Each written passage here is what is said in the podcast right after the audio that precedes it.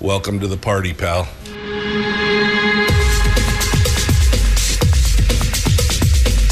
The, the Michael Dukes Show. The greed and the entitlement is astounding to me. What more could you want from a low budget radio program? This is a dumpster fire. That was just BS. It is time to get a new perspective. We know just what you need, and we've got just the cure. Open wide and prepare for a steaming hot cup of freedom. I just don't fathom it. The Michael Dukes Show, streaming live across the world. Oh, yeah. Across the world on the internet at michaeldukeshow.com and across the state of Alaska on this, your favorite radio station and or FM translator. It is The Michael Duke Show. Hello and good morning to you. Monday. Fun Day Monday, as we like to call it. Nobody calls it that. But I mean, you know, we were thinking that anyway. I mean, that's the important part, right? Welcome back to the program and thanks for coming in for this, the start of the week. We have got a uh we've got a show. We have got a show lined up for you today. Uh we're going to start off here uh, with some headlines in hour one and uh, get a start on the discussions there. And uh, that uh, there's some interesting headlines here that we're going to have some we're going to have some discussions on. Then uh, we will jump into it with a discussion of uh, of Liam Kurka, who is a a young child with a heart condition, and we're going to hear a little bit about that story and uh, how maybe we can help. Uh, in that, we're going to be talking with uh, folks from the family, and we're going to see if um, see if if maybe we can encourage you to find out a way to help uh, Liam and uh, his family, and we're going to have that discussion here in just a little bit. Uh, that's where we're going to get started here this morning. Uh, then in hour two, we're going to pick things up with uh, our education expert, Sarah Montalbano from the Alaska Policy Forum. And we're going to talk a little bit about uh, workforce development. We're going to talk a little bit about uh, uh, technical um, career and technical education, and probably uh, some discussions on the cost of bureaucracy, and maybe a little bit of uh, discussion as well on the uh, on some of the uh, some of the uh, statistics that still blow my mind when we talk about them, including the shift and the balance between educational uh, expenditures and expenditures on uh, administrative costs and overhead in the school districts. So uh, I think it's an important conversation to continue to have as we delve into this, and the legislature continues to ponder whether or not they should uh, they should increase the base student allocation and expend other monies on education, uh, and how you know what is the best way to do that as well. So we'll we got we got lots of stuff to talk about here this morning. That whole final hour is going to be filled with our conversation with Sarah Montalbano as well. So it's going to be good stuff. All right, so that's uh, kind of where we're going to get started here this morning and uh, get things kicking off and cracking along. I hope you are. Uh, I hope you're rested and rejuvenated. I hope you had a. Uh, I hope you had a great weekend. I hope everything went well for you. A little bit of a chill this morning, 23 below in Fairbanks. Somebody just reported, um, and uh, 15 below in parts of Wasilla. Currently at the old radio ranch, we're looking at about five degrees. So I apparently am lucky to live in a little bit of a warmer section, but little bit of coolness. Uh, the Friday was, oh man, Friday was a fantastic day to work from home. Uh, there was a multi car. The, the Glenn Highway was just such a hot mess. Um, I I feel good. They actually closed the highway between Anchorage and Wasilla uh, on Monday for about an hour or so. We actually got a actually got a notification from the police to just if you're trying to leave Anchorage, just turn around. It's like the Hotel California you can check out, but you can never leave. Uh, they finally got that all squared away with a single lane of traffic coming back, but it seems it seems so contrary that in the middle of February people would forget how to drive. You know what I mean? That there was a, like at one point one of those accidents involved something like 15 cars, uh, and there were over 40 uh, 40 motor vehicle accidents on Friday alone, from what I saw reported. Um, anyway, it was a good day for it was a good day to uh, remain uh, working remotely from home uh, and the home studio on Friday. But uh, what a what a hot hot mess. I just again I find it surprising. Um,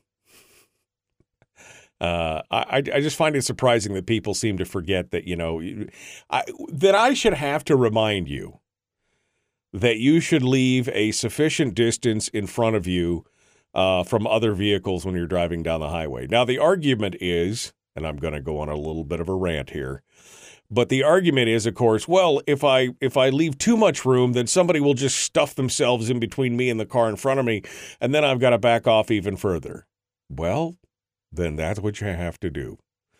Uh, I do that every morning. I see that happen where I'm, you know, somebody's uh, I'm leaving enough room in front of me, and somebody decides to you know duck in and uh, and and plug themselves into my three car lengths ahead of me or four car lengths ahead of me, which is probably even then still too close.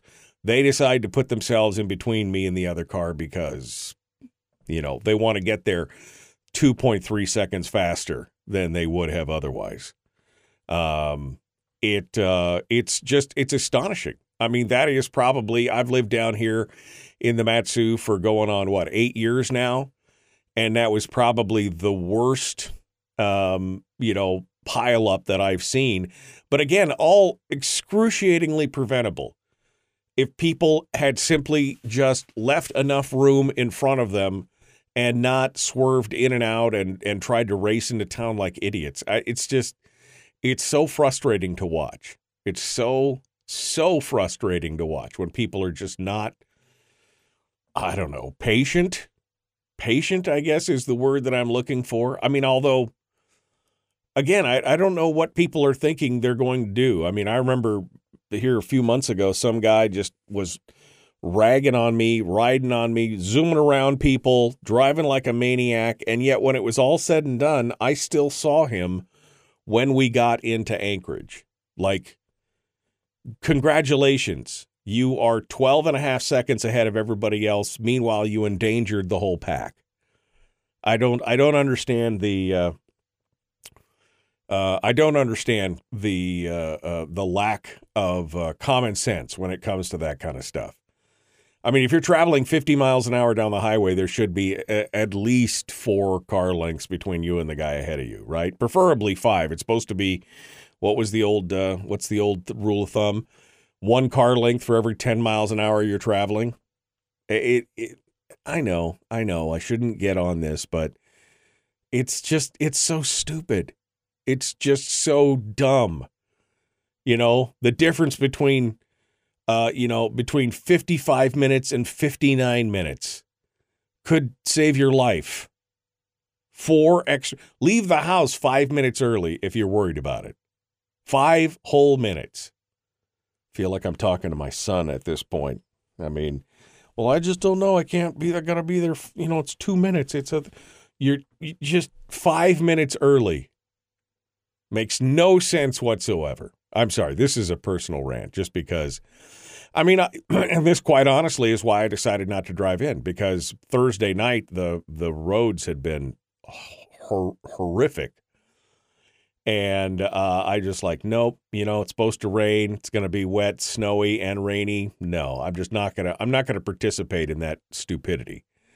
And sure enough, sure enough, I mean, rollovers and just take your foot off the gas and just coast into town. Sorry. It's just so frustrating. So frustrating to watch. Um, all right, what else we got here? What are some of the uh, headlines that we need to talk about? Well, we've got this uh, latest piece by Iris Samuels in the ADN talking about the fiscal cap.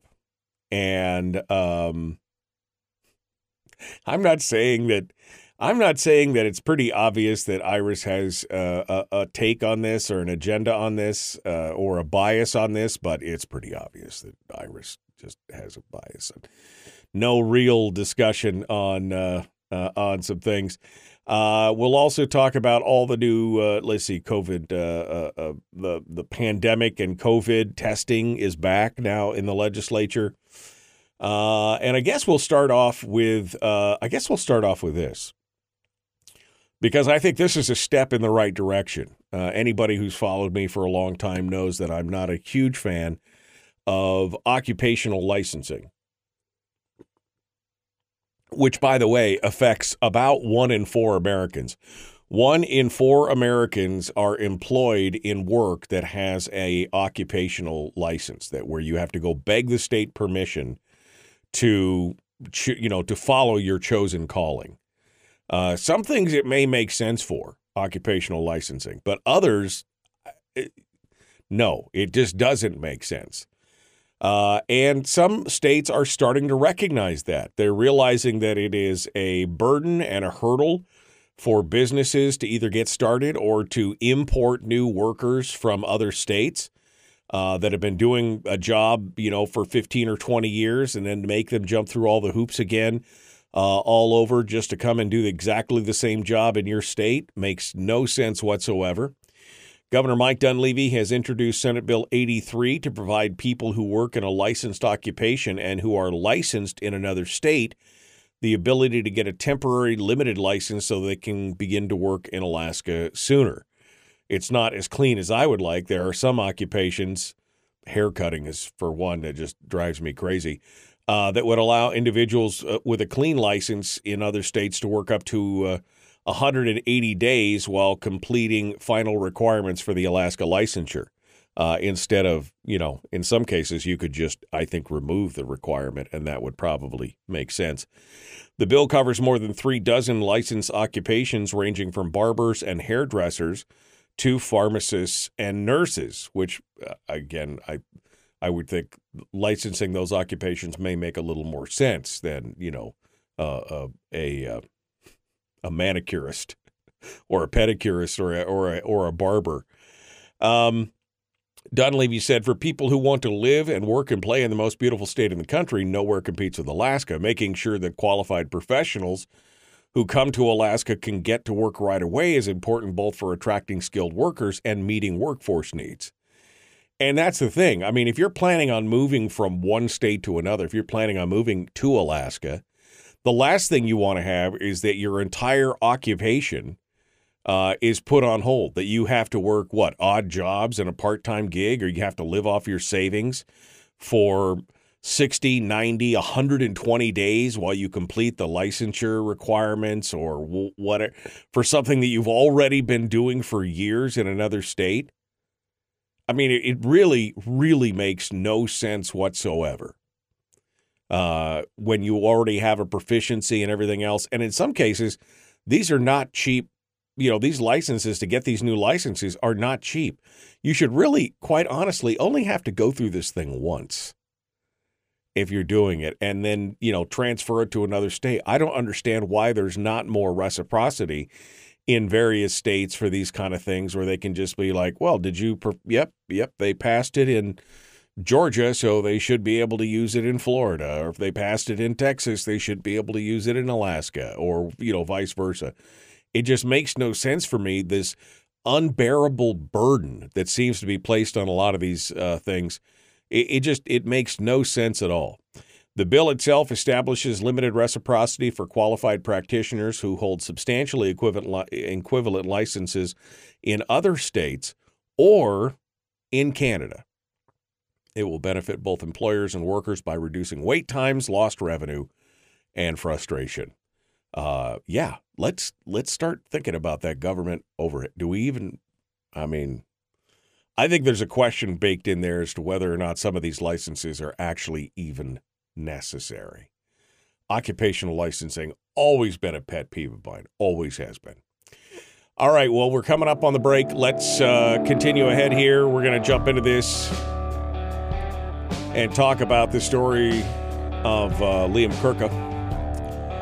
And we will continue this discussion in just a moment. Don't go anywhere. The Michael Duke Show. Common sense, liberty based, free thinking radio. We'll return with more in just a moment. Don't go anywhere.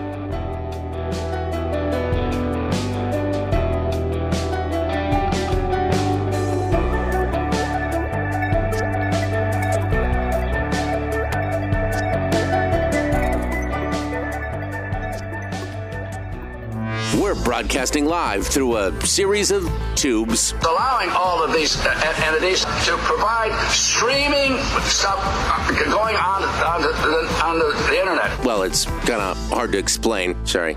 Streaming live every weekday morning on Facebook Live and MichaelDukesShow.com.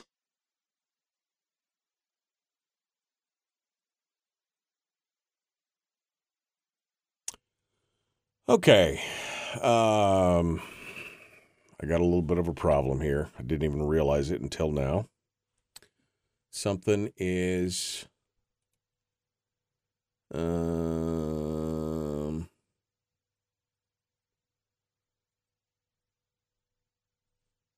apparently, I'm not on the air in Fairbanks, so I gotta make a, I gotta make a call. I gotta make a call. We'll be right back. Don't go anywhere just hang out here.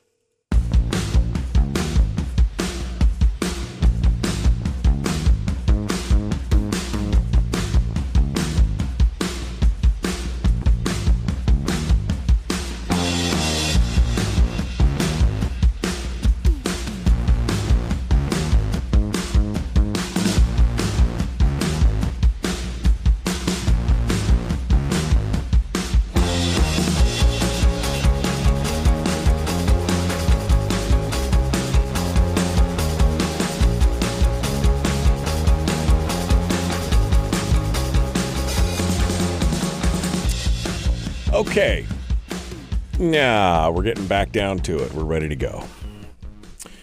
All right. Uh, hour one continues. We're about to uh, jump into it and get our uh, get our uh, uh, next guest on the line here. I see that we uh, are in the chat room. Excuse me, we're in the green room. We have. I see Amber Kurka is there. We're going to be joining her in just a hot second here to double check everything make sure that the audio and video quality is where we need it to be. Um, let me just roll back through the credits real quick here to see what you guys have been saying. I said credits, but I really meant comments. It's Monday, and I haven't had nearly enough coffee yet, as you can tell. Um, um, time a minimum of three seconds between the car in front of you and your car and stay in the right lane unless you're passing. I mean, to me, these are just standard common sense kind of things, but some people, yeah. I mean, I just, I don't understand. I just do not understand why somebody has to ride your bumper uh, in the, you know, I just keep slowing down until they finally pass me. If somebody starts riding my bumper, I'll just take my foot off the gas and when they roar around me, then I'll just pick it back up because there's just no sense. No sense in messing with that. Um, all right. Looks like we're looks like we're uh, all good. Not on the radio, just on Facebook, said Sandy. Well, that's okay. We're we're rolling ahead now. They're working on it. Let's go uh, check in here with uh, Amber Kurka and make sure that we are all squared away for this morning and uh, make sure that our uh, our audio and video, et cetera, et cetera, is all ready to go. Good morning. How are you? Good morning. All right. Uh, so you look uh, looking good, sounding good. You're probably going to want to find a place to prop that phone so that you're not uh, your arm doesn't get tired as you go through here. So We'll try. yeah, okay. We'll see. Yep, we'll get it. Uh, we'll get it going on. Um, all right. Well, we're going to get the story of what's going on and uh, talk a little bit about Liam and uh, um, and we'll we'll figure out everything that we need to uh, uh, everything we need to know. Okay. So you sound good and uh, everything is good to go. We got about uh, a minute and a half and we'll be right back to you. Okay. All right. Okay. Good. All right. Well, we're going to put uh, Amber back in the green room for the minute, and we'll be ready to jump in on this. Oh man, this whole thing is just such a hot mess this morning. Not, it's not me this time. For the for once, it's not my fault that everything is a mess this morning. I feel pretty good about that. Um. All right. Let me. Uh. Let me change that to that, and we'll be good to go. Okay. All right. Uh, we are ready to jump into this, and uh, we will be uh, going through here. The state licensing board has now reduced the state boards and requires no practicals for hairdresser, just the theory portion. I knew five people who didn't pass the board and practical when I took them. Unacceptable when you're working with chemicals that can harm a client, says Gail. Okay. I mean, we have a difference of opinion. No big deal. It happens from time to time. Um, and when they end up in the ditch, you can say, hey, buddy, you can't park there. All right. Here we go. Um, we're jumping back into it. The Michael Duke Show. Common sense, liberty based, free thinking radio. Like and share, like and share, like and follow. Let's do this thing.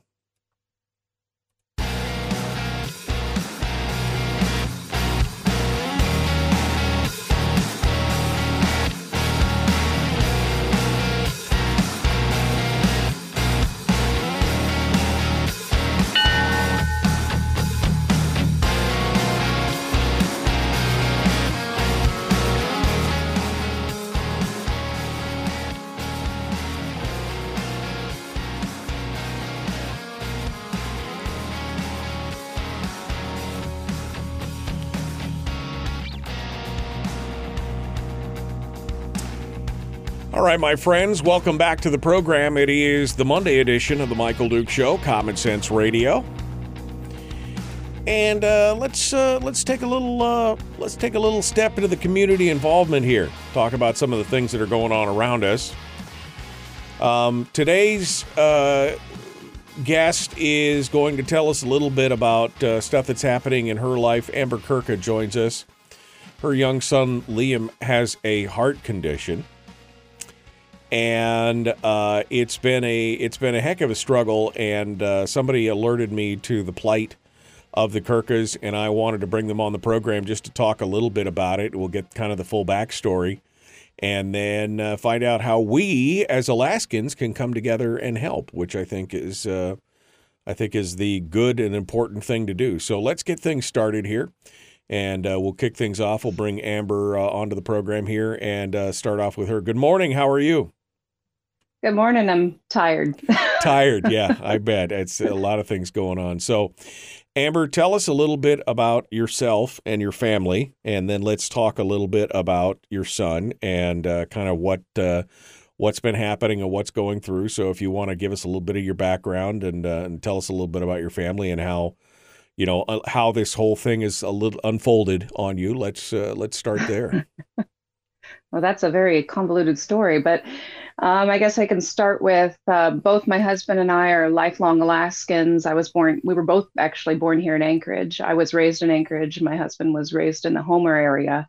Um, we've been married for going on 20 years, and we have our two boys. I have a 15 year old named Connor who uh, he's, he's pretty great. Hope he'll probably wake up while I'm doing this, but uh, and we uh,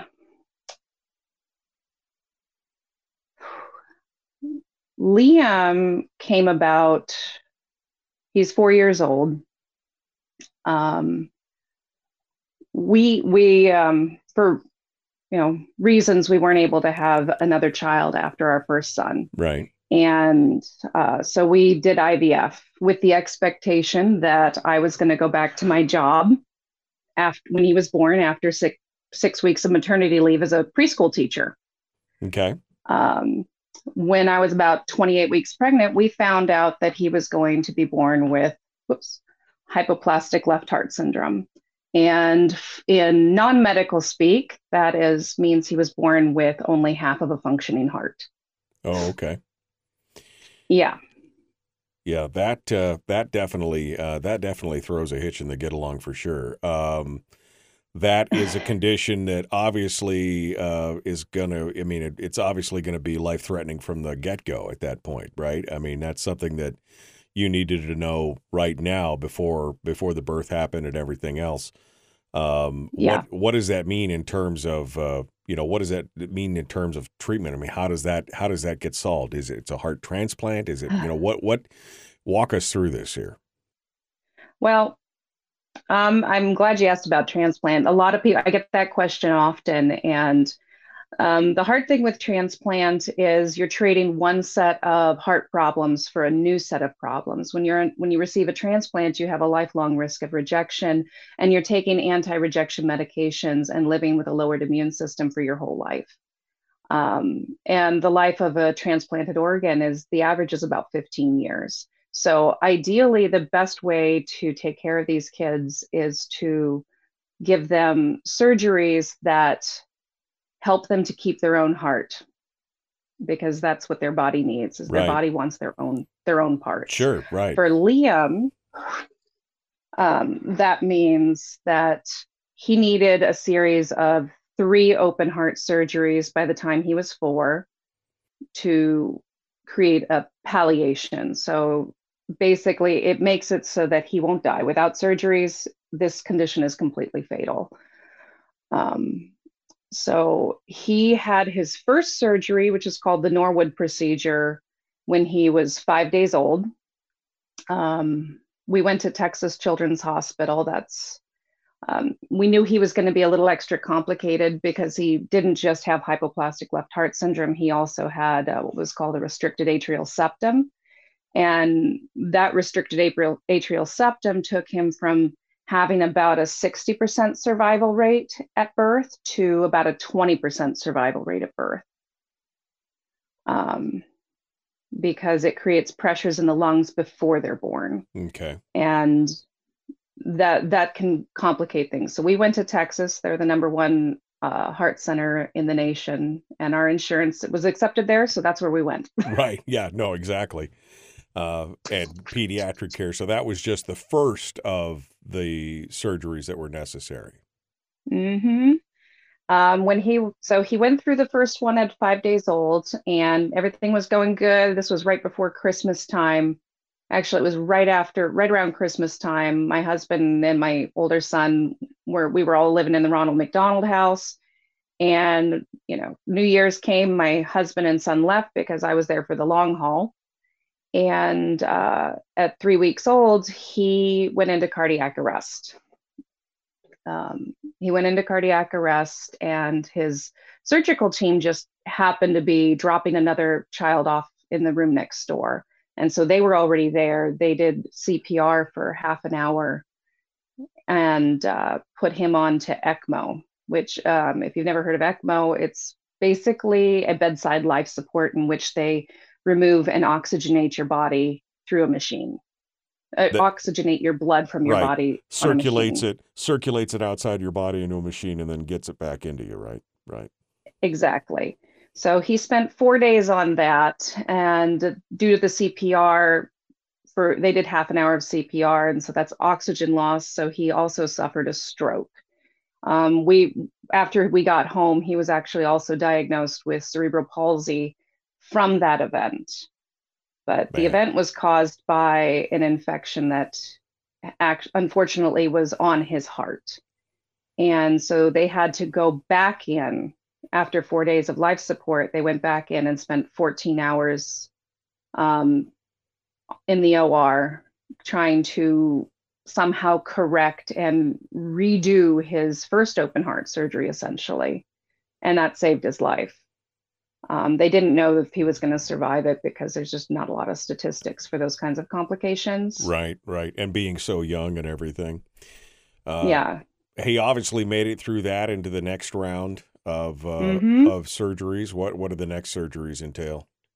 All right. Well, the next surgery it happens around four months. So, and that was the one that was going to get us home. So we had been in Texas. He'd been inpatient for four months his entire life, um, and it's called the Glenn.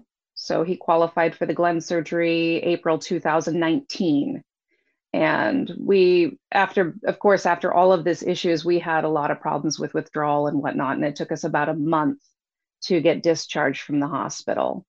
But once we were discharged from the hospital, we kind of hung around until he was six weeks post op and then came home June 6th, 2019. Oh, okay. And so that leads us to the fourth one, which is uh, uh, where you're at, uh, you know, where, where now. so give us give us the rundown on this. Well, so right now we're in a place where the hard part is that we've got a lot of unknowns that we're working with because it's not just as simple as okay, we scheduled the surgery. Um, surgery is scheduled for tentatively for June 14th. Liam and I are going to go down ahead of time for a quick trip. Well, a, as quick as I can make it trip down in at the end of April, early May. He's going to go to the catheter lab where they'll use cameras and measuring implements to measure the pressures inside of his heart. And at, they're also going to close off some collateral veins because when you have a a different circulation, a lot of times the heart will create its own pathways. So they're going to have to close off a few of those pathways that his heart has created. Um, so we'll go down there, and that's where the surgeons will tell us okay, he's approved for surgery. We'll go as planned in June. Or they could say, okay, his pressures aren't right. They'll change his medications and say, see you in six months, we'll try again. Um, or worst case scenario option, well, second to worst case. Um, they say, okay, he doesn't qualify for surgery, there's structural issues, he needs a transplant.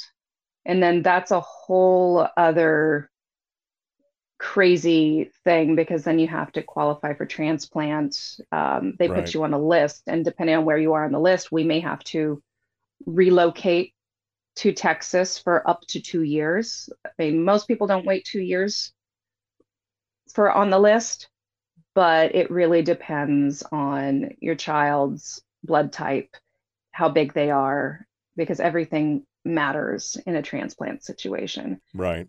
Um, so the pre- presuming he qualifies for surgery, that's scheduled for June 14th um, in Texas, and we'll as soon as school gets out, our whole family will kind of transfer down there for hopefully only about six to eight weeks. Um, obviously, as we know, complications happen. Right. Um, best case scenario, he spends about two weeks in the hospital, and then we're just kind of hanging out for four weeks, visiting family, um, making a you know checkups and whatnot. Worst case scenario, he has a few complications, which we kind of expect, and we spend probably around a month in the hospital recovering. And then you know, we'll come back hopefully bef- by early August. We're talking with Amber Kurka about the uh, trials uh, and and uh, and tribulations of uh, her son Liam. Uh, what's going on uh, with his with his heart condition, and we're going to get into more of this here in just a second. We're going to talk a little bit about the impact, obviously, on the family and more. We're going to continue in just a moment. We got to take a quick break. When we come back, we'll continue with Amber Kurka. The Michael Duke Show continues. It is your home for common sense, liberty based, free thinking radio. Back with more right after this.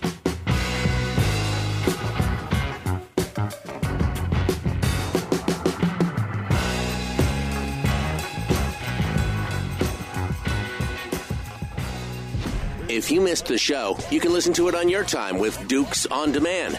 Oh, and it's free. Like America used to be. Streaming live every weekday morning on Facebook Live and MichaelDukesShow.com. Okay, we are in the break right now. I'm going to pull Amber into the green room for just a second and I'm going to throw some music on because I'm still dealing with I'm still de- dealing with what was going on down uh, in Fairbanks or up in Fairbanks. Hold on one second, folks. I'll be right back.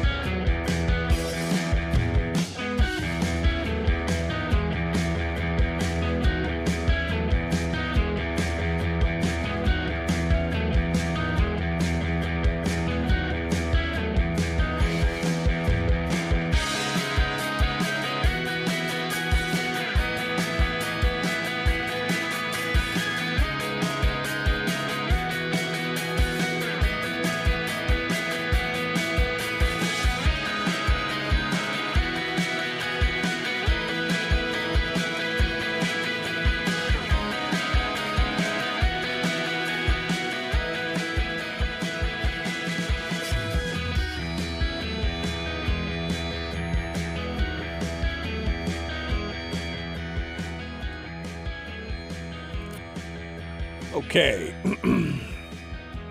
Monday. You know it's Monday. That's just that's how it works. It was a Monday. Everything looks great until it doesn't. All right. So uh, we're going to go through this. We're going to be joined here and again just in a moment by Amber Kurka. Uh, again, getting the rest of her story and talking about it. Um, uh, we missed the first part of Liam's story on the radio due to a brief return of dead air, says Jeffrey. Jeffrey, I'm sorry. You're going to have to uh, you're going to have to catch that on the podcast, which is going to be uh, it'll be download it'll be up this morning right after the show, or you can uh, hopefully you can on Facebook you should be able to just rewind. I know on YouTube you can rewind and go back to the beginning of the conversation, um, but um, that's what they're going. That's what we got going on there. Um, Amber, this has got to be traumatic for you and the family to go through, plus your son. Uh, Brian says, I can appreciate what she's going through. It's exhausting. She has her thoughts and prayers. We're going to talk about that in a minute. It's got to be exhausting. I mean, I can't imagine four years of this every minute just waiting for the next shoe to drop. It's uh, got to be a, it's got to be a, a frustrating, frustrating thing for sure. Um, before we jump back in with Amber uh, here, let me let me just um, pick out a couple of the comments. Uh, I see Politidic and David both have made comments about the educational stuff. Um, and yes, we're going to be getting into education. Sarah Montalbano is going to be our guest in hour two. And so we will have a chance to uh, talk about some of those uh, uh, talk about some of those things as well. Yes, including the fact that school districts are flying people into Juneau to lobby for more money. I, I hear that. Uh, I know what's going on. I saw that when I worked uh, and when I was on the uh, Fairbanks Assembly. I was very frustrated by the fact that we were spending government money to go beg for more government money. That was always kind of offensive to me. Um, but we'll uh, we'll have those discussions into hour two when we get Sarah uh, Sarah on the program here to uh, talk about all the educational stuff. So don't uh, don't lose heart on that. We're gonna be we're gonna be jumping back into that here in a minute. But first, I want to get the rest of uh, of Amber's story, and we'll uh, we'll get some more details on this here. Let me just check my timing here to make sure that I'm still good. Uh, looks like I am still on track on the timing, so that looks all that looks all decent and good. Uh, we're about 90 seconds out. Let's uh, bring uh, let's bring Amber back into the uh, discussion, and uh, we'll uh, we'll get her prepped here for just a second. So, Amber, I'm going to we're going to jump back on here in just a minute, and then I want to talk a little bit about the you know the impact on your family. I mean, obviously, this has been all about Liam, uh, but I think that you know we should also talk a little bit about you know the effect on you and everything else, and then the solution. What? How can we help? What? What's going on? What's the? You know, we'll go through all that. We'll have about um, we'll have about nine nine ten minutes to go through all that, and then we'll get. Uh, we'll get through that. So uh, if you'll uh, if you'll uh, be kind enough to walk us through that when we get back, I'd appreciate it.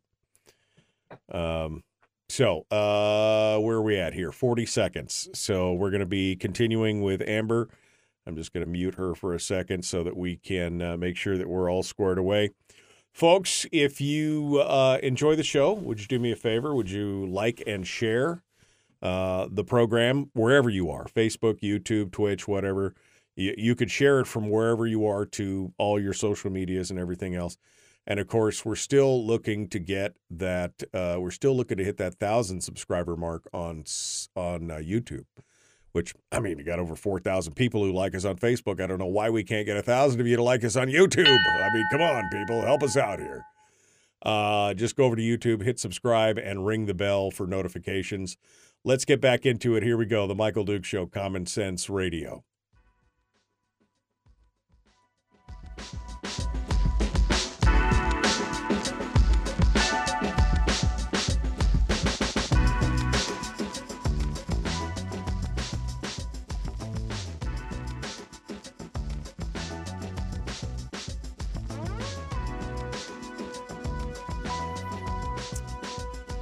All right, continuing now our discussion. We're talking with Amber Kurka, uh, whose son Liam has uh, a, uh, a condition, a heart condition that has affected him from the moment of his birth up until today. Has already gone through three surgeries, is scheduled for a fourth surgery. Um, and uh, that in and of itself, again, facing some complication, potential problems. Um, but before we get into you know where we go from here, uh, I want to just talk for a minute uh, with uh, Amber about the impact. Um, I mean, eh, I, I'm not. Don't take this wrong, but you you obviously are exhausted. It looks you look like you're exhausted. This is something you've been dealing with for four, going on four years now. Um, this is uh, this has got to be uh, just mentally, physically, emotionally just draining and exhausting. Yeah, um, it is. Uh, we, um, needless to say, I am in therapy. yeah, yeah. Um, so it, it's been it's been difficult. I mean, it pretty much changed our lives from the get go, and uh, we we like I said, we had expected that I was going to take you know six weeks of maternity leave. I was a preschool teacher for around ten years, and the expectation was that Liam would just come to work with me, and I we would just continue on our merry way. Right. And right. pay off our you know we had you know we paid for half of our IVF in you know credit. Right. So unfortunately, I mean, it took us 10 years to save up the money to pay for half of it. Right. And that was with both of us working. Right. Now, now the idea of me working became impossible, especially it may have been possible, but when he had the cerebral palsy, his therapy needs, I'm pretty much, I've been a stay at home mom. So when I had to become a stay at home mom, we essentially lost a third of our family's income all at once. Right. Especially when you were planning on it to come back. That's the that's the worst part. And uh Yeah. yeah. it, it prevented us from being able to pay off the debts that we had a plan we had a plan and it was going to work and it was going to be great and you know life just happened and that's the, so that's the debt all before Liam was born, let alone now. Um, I can't imagine the cost. Uh, I mean, just you know, give us a ballpark. What is something? I mean, this. I mean, three major open heart surgeries. You know, traveling, living in Texas for periods of time, doing all this stuff. I mean, this is real life changing money, is what you're talking about here. yeah um it required right now he, he has a great cardiologist up here so most of his cardiology appointments happen up here however yearly we are expected to travel to texas once a year to check in with the hospital so that's something we we did skip 2020 just because they they felt like okay we don't we don't know what's going on we don't want him to travel Right. Right. and they were he was stable so they're like right. just stay don't go don't come yeah, more danger in the COVID exposure than anything else at that point, right? it was the unknown. We didn't know. Um, so for us, it's, you know, several things. My husband works for the state of Alaska. Um, and it's, he had to, when he was born, he had to drain his leave bank to the point where he needed, uh, people, people actually donated leave it, so that we didn't lose our income then. Right. um, we did our best to kind of save up leave. And then last year we kind of got hit with a double whammy. Uh, my husband had an emergency gallbladder surgery Oof. on Yeah. new year's eve Oh man. and Yeah. so that took him out of commission for it for a week and then they put him on light duty he'd been on, back on a light duty position for about three days and then my teenager came home from a scouting a scouting overnighter with a fever and then he had covid Oh man. Oh geez. and this was just after his department because up until that point up until january-ish 2022 um, his department was compensating hours if you got had to stay home for covid they were forcing you to stay home Right. he had no choice even Right. though the way it ran through our house is it we didn't all get it at once. Right. It was like one person every four days, and my husband was the last one. of course. yeah. So he missed a ton of work because they re- they required him to stay home for 14 days right. and use up his own leave at that point. Right. Um so this next this next phase is going to be the uh the surgery in June. Um which again has its own complications or potential for complications and everything else. Um Yeah. and you guys have obviously been struggling with this. It's uh it's it's a it's a horrific thing. Um and so I guess the the bottom line is how can how can we help? How can Alaskans who are listening to this right now um, how can they help out? You guys are trying to save Liam's life and keep him going, give him a, a quality of life where he can go on and live. Um, what uh, you know, what what is the what are the steps that you guys are taking now, and and how can we help uh, with this uh, with this whole process? Well, we've got a couple of options. We've got a we're uh, selling t-shirts and the t-shirts are here I'm actually wearing one here. This was actually a oops, there we go. Design that was created for him. Sorry, I'm trying to get this in screen here.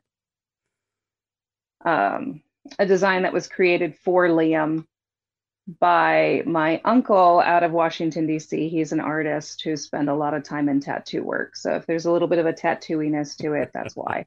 It's the Um, Heart Star, the Heart Star. Yeah, Uh, it, it, it is. And it's actually a uh, kind of a steampunk cyborg heart that's modeled after what his finished anatomy will look like. right. Um, and so the T-shirts will help, obviously, towards the uh, towards the cost of this. You guys have a GoFundMe uh, and everything We- else set up. yes. up. We do have a GoFundMe set up. Um, the funds that will, for this will be used for, I mean, our insurance, thank goodness, is really good. We actually, after we, Liam and I had came home, I think it was like February after we had come home, we got a big thunk on our door and it was a uh, printout of what insurance had covered. It was this thick. It was, and at the very end in bold print, it said $3.1 million. Wow, and that's what they paid for. That was your responsibility. That's what that's just what no, no, no. That's Yeah. just what insurance paid. I've never been more thankful to have good insurance in my entire life Right, right, and so, because that would have ruined us. right. No, and so you guys are on the hook for a chunk of that, though. I'm sure outside of whatever the insurance is paid for, and of course it's ongoing. I mean, this that's just up It until is. this point, right? Now you have the next surgery, and uh, I mean, you're, you know, he's four years old. It's a million bucks a year to make sure that this uh, this kid is able to keep going and and make it work. Um, so I've dropped the GoFundMe link in the chat room. Uh, I'll post it up on my Facebook page for folks who are listening on the radio and want to go find out about it. Um, and there is a uh, uh, also the link for T-shirts, which I will uh, copy and paste as well uh, for folks out there that want to do it. And uh, this is uh, this is how you guys are going to get things, uh, you know, get him taken care of, right? This is it, it's going to take some help from the community to help things out. Yeah, this will cover things. Unfortunately, with inflate inflation really killed us the last couple of years as far as any hope of trying to put money away and save extra. So that's Yeah. been difficult. And unfortunately, with things like need, you know, at some point we may need a rental car because once he is no longer medically needs to be at the medical center, we sh- need to leave the Ronald McDonald House and find other accommodations so that other medical families can have our space. Right. Um, Well, and it's not like your again the, your goal here on GoFundMe is only six thousand dollars. So uh, I think that if we had a handful of uh, handful of listeners out there, everybody pitch five dollars in the kitty, we could probably hit that six thousand dollars pretty quick um, to help uh, help offset that. So. Um, yeah. Uh, anything else? Are you doing any other fundraisers or events for people to uh, get together and and uh, you know come together and help you uh, for that as well? Um, no, I think we just kind of uh, right at this point, our first our first trip has been covered just with the little bit of the t-shirt sales. And so right now we're kind of focusing on trying to raise funds, making sure that we have money if we need if any extra airfare is needed. if there's a rent, we're able to get a rental car. And if we need a hotel accommodations for whatever reason, we've got that there. Um, eating out is more expensive than eating at home.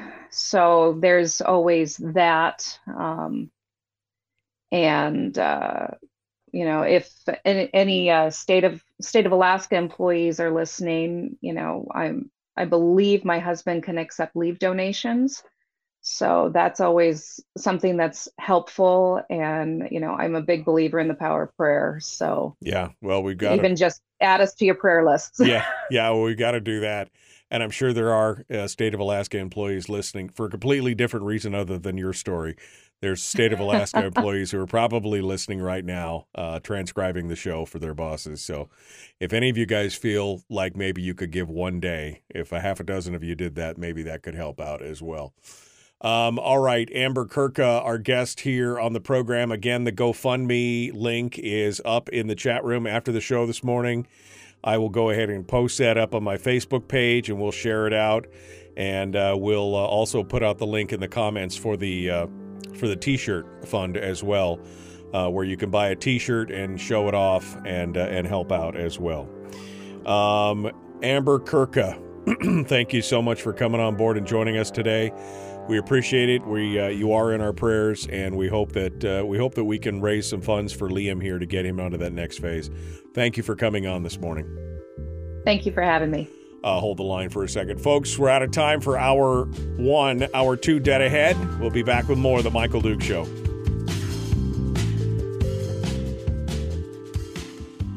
Um, a couple people in the chat room have mentioned uh, that you should also post under GoFundGo. GoFundGo under medical congestive heart failure. That there's a whole medical section on that. Um, so, I mean, it's just another way maybe that you guys could do it. Uh, like I said, I mean, we've, uh, you know, 6,000. If every listener that I had right now donated a dollar, we'd probably double that right now. But uh, hopefully, folks will, uh, hopefully, folks will uh, feel the call and uh, throw a few dollars in the kitty when I get off the show here this morning. I'll throw a few dollars in there. We need to, you know, we need to help out. Um, it's, uh, you know, it's for the kids. This could happen to any of us, and uh, I guess it's one of those there, but the for the grace of God, go I kind of thing. And uh, I, I hope that, I hope you guys get what you need, and I hope his next. Uh, his next uh, surgery is successful. If it is successful, is that the end for now, or what is the prognosis in the long term? Well, that that's a little heavier. Um, so, providing and assuming that it's successful, um, he will. Right now, he lives at a his oxygen levels are 75 to 85 percent, so his fingers are always a little blue. And if it's successful, then he will have closer to normal oxygen levels. Unfortunately, though, they still have not figured out how to um, how to help these kids get to past about 35 to, to 45 years old. So that's kind of where our hope is kind of there's a lot of medical things that are coming down down the pipe that need more more funding and research that'll hopefully in his lifetime he'll see the benefit. And we're we're really hoping he'll make it to uh, to see grandkids one of these days. But yeah, statistically, that's not possible right now. Well, uh, you know, all we can do is uh, is uh, you know hope for the best with the time we have, right? All of us at this exactly. point. That's all we can hope for, and uh, anything that we can do to help, we'll try and uh, uh, we'll we'll try and and see if we can point some people at your GoFundMe and at the T-shirts and everything else. Uh, as long as you make uh, as long as you make big guy T-shirts, we'll see if we can get a T-shirt as well. So I need that. Oh, we got lots. We got hoodies, we got T-shirts, and we've even got kids T-shirts. Good. So I, I made I, sure.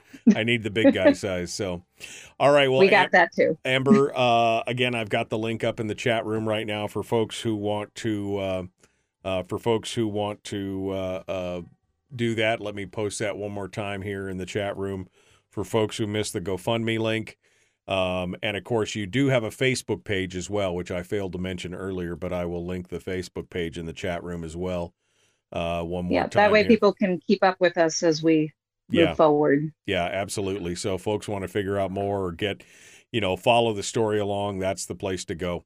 All right. Well, Amber Kurka, thank you so much for coming on board. God bless you guys, and uh, we hope that uh, we hope that you guys will uh, see some success from this, and uh, just you know keep us uh, keep us in the loop here, and let us know how Liam does uh, moving forward here. Will do. Thank you very much. All right. Thanks for coming on board and joining us this morning. Uh, Amber Kurka uh, this morning talking with us about her son Liam and his uh, heart condition and how we can help. Um, and uh, I got to tell you, what a. Uh, I have five kids, and I will tell you, if that had happened to any one of them, that would have been. Uh, that would definitely would have been a very very challenging time for sure as a parent. I can't imagine what she's going through. So, uh, it's good to see she's as put together as she is because I'd, uh, I'd probably be a hot mess. So it's all good. Um, Julie says, I work with Amber's husband. He's a great guy. It's been uh, quite a journey for them. They are so deserving of our prayers and support. Well, hopefully we can get some prayer. I mean, prayers are pretty cheap. We can get a lot of prayers. I think that's, I think that's a, that's a thing for sure. Uh, the uh, support and the donations, uh, I'm hoping we can get that going on as well here. Uh, like I said, I mean, their GoFundMe is only it's six thousand bucks. It's not like they're asking for the moon here. We should hopefully be able to. Uh, we hopefully should be able to get uh, a few more donations in there for that for that six thousand dollars. So, okay, Whew, that was heavy. It was heavy. My heart is heavy. I hope that uh, I hope you guys all give. Uh, I hope you all can can can help out. Can give a little bit. Let's uh let's change gears. Oof, almost almost almost blasphemous to change gears at this point, but we've got to do it because we got to start talking about education. Let's uh let's get Sarah Montalbano on the uh, on the old program this morning. We're going to talk with her about a bunch of stuff, including uh, the uh, career and trades route, since this is the tail end of February and it's career and trades month, and we're going to talk about uh, the cost of bureaucracy which is which is pretty big in this uh, in this well in this state, but pretty much in every state, and uh, and more. We're going to talk a little bit about that as well. She is with us right now. Hi, Sarah. How are you? Good morning. How are you? I'm doing pretty well. It's Monday. It's Monday. It is Monday. Yeah, I know. I'm a fan. I'm I'm voting for a four day work week. That's what I'm doing, Sarah. I'm voting for a four day work week from now on because I definitely need that. Uh, I definitely need that that third day of the weekend. It seems like it's just not enough for me. Um. All right. Um. So we're about uh, 60 seconds out from the start. Uh, I just want to make sure you're ready. We're all good to go. And you had a great weekend. yeah, it was good. It was a long one. I could use a three day week this week, Good. or a four day week this week. A three day week would be better. but, Yeah, a uh, three day four week. days would be nice too. I think we should all have a three day work week and a four day weekend. I think that works good. All right, Sarah, we'll hold the line. I'm going to put you back in the chat room or in the green room, and we're going to continue. Folks, please like and share the show this morning. And uh, feel free to like and share. Feel free to share all those links that I just dropped in there for Liam and all that. It's good to give back. We'll return in a moment. The Michael Duke Show, Common Sense Radio. Sarah Montalbano is our guest. Here we go.